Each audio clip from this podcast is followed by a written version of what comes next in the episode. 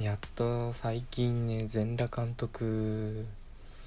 という作品を見終わりました。あのネットフリックスのオリジナルコンテンツなんですけど全8話かな？でまあタイトルの通りね村西徹っていう伝説の AV 監督の半生を描いた作品なんですけど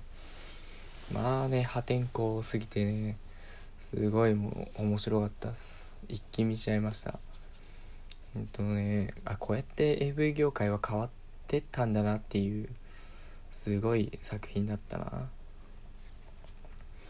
なんかもう村西徹さんはそもそも英語の教材を売ってる営業マンでそっから会社が潰れてあの失業した時にたまたま裏の何て言うんだろうな。あれかまだ AV が流通してなかった頃にそういう自分たちで撮ったカセットテープを売ってる人とつながってそっから裏の社会というか AV のアダルト業界に入っていくんですけどすごいよね。あのもともとは普通の人だった人があのもう破天荒になったりとか最終的に天才って呼ばれるまでになる姿が描かれてるんでね、まあ、そこがすごいなと思いました。とね伝えたいことが多すぎるけど俺の語彙力じゃ魅力が伝えきれん。なんだろうな。まあそもそも主演が山田孝之であと三島慎太郎とかしんのすけかとか玉山哲司さんとか。結構俳優陣も豪華でしかもあのドラマ自体もめちゃくちゃ金かかってる作り方してるんですよ。あのまあ警察で追われる逃走シーンとかあるんですけどそこそこパトカーの上走らんくてもとかわざわざ飛び降りて倉庫に突っ込まんくてもみたいな。あと、まあ、年代を感じさせるディスコのシーンとかもめちゃめちゃ人が出てくるしなんか、ね、いちいちお金かかってんすよね。そこそういうとこもね見てて気持ちいいし。あと海外でがっつり撮影してる場面もあってね本当にネットフリックスは制作費いくら使ってんだと思って。でさっき調べたらあの何兆円って使ってましたね。1兆円ぐらいかな。オリジナルコンテンツに突っ込んでましたね。おかしい本当に。まあそれでねあの村西徹さんはもうそもそも昔からありのままを映すっていうのをモットーにしてて裸で生まれたんなら裸で死ねばいいじゃんみたいな人で。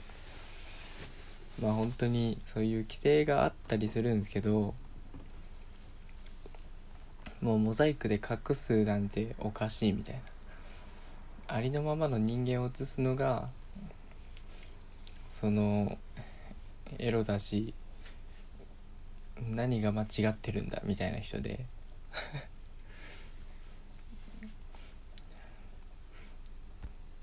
なんか昔の AV だと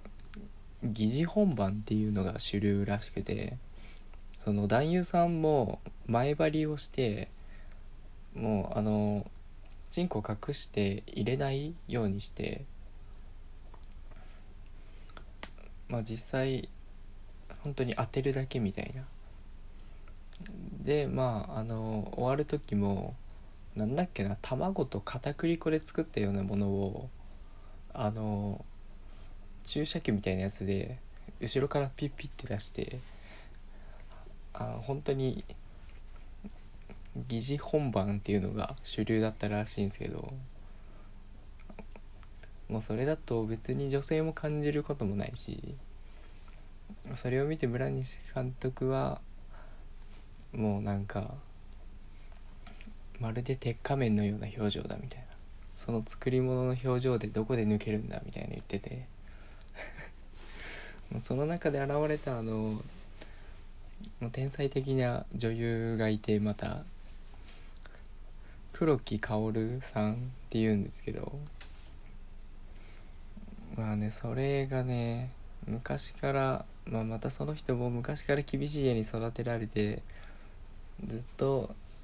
あのエロに興味があったんだけど抑えつけられてたみたいな。人で、うん、その人もありのままの女性というかありのままの姿が美しいと思ってる人でなんかだから脇毛が反らないみたいなモットーの人なんですけど これだけ言うとおかしいな。だから別に前張りとかいらないですって言ってあの本当に本番行為を取り始めたのも多分村西監督が初めなんじゃないかなっていうか。さっきちょっと調べたらあのハメ撮りをしだしたのも村西徹さんらしいですね。そうなんか監督自らカメラを持ってで出演もしちゃうみたいな人だったらしくて。もう本当にそこまで追求するのがねすごいなと思いましたね。いや面白ねやっぱエロとかそういうコンテンツってまあ今もそうだけどなんか後ろめたいというか規定されがちじゃないですかやっぱり。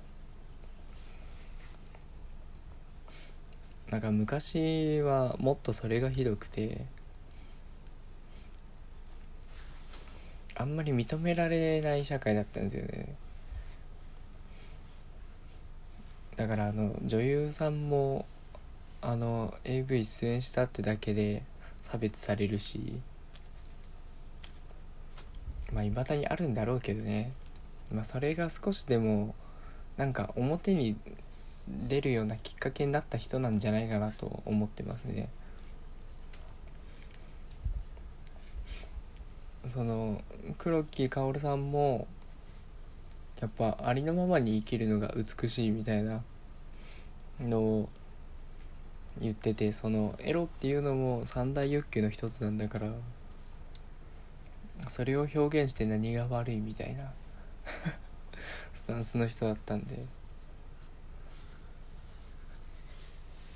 いやなんかね見ててねすげえ気持ちよかった。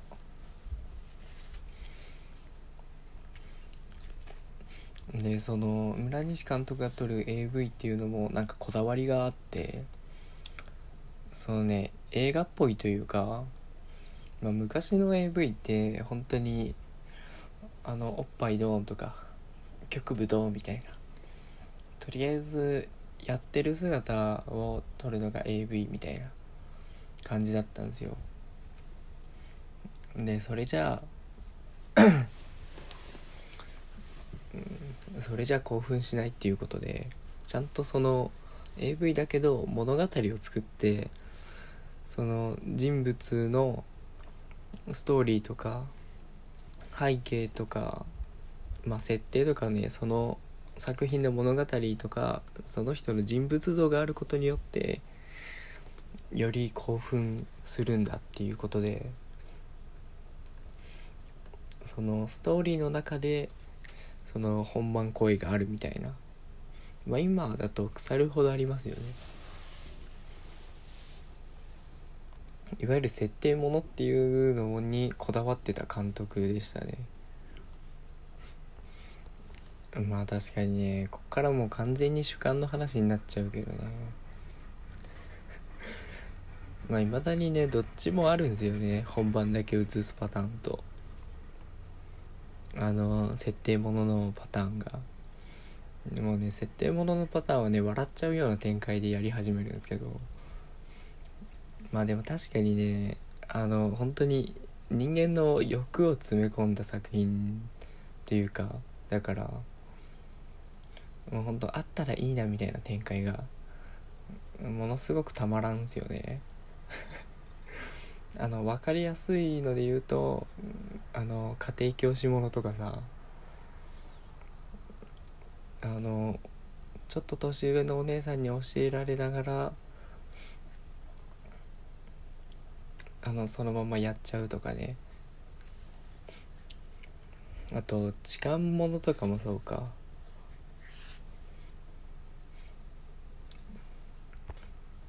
本当はやっちゃいけないんだけどまあその作品の中だからこそ許されるみたいな。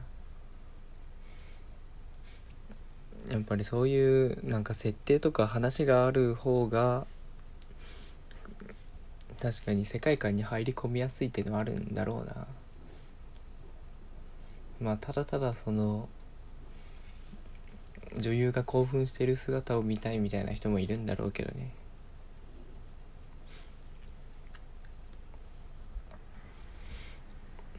いや全裸監督ねなかなか深い作品だったわ。シーズン2も決まったっていうことでね。ぜひ楽しみにしたい。もうほんと全8話だからねサクッと見られるんでよかったらネットフリックス入ってる方は見てみてください。いやー面白い。まあ確かにな表だってな話せんよないまだに。言うて。友達と AV の話したことないもん。どんなの見てるっていうのはあんまり男同士でもしない気がするわ。なんか逆に女子とかの方が盛り上がるもん。なんかもう話しやすいよね。ばいなやっぱねまあこれからもねエロを気軽に楽しめる時代が来たらいいなと思ってますじゃあ今日はこの辺でバイバイ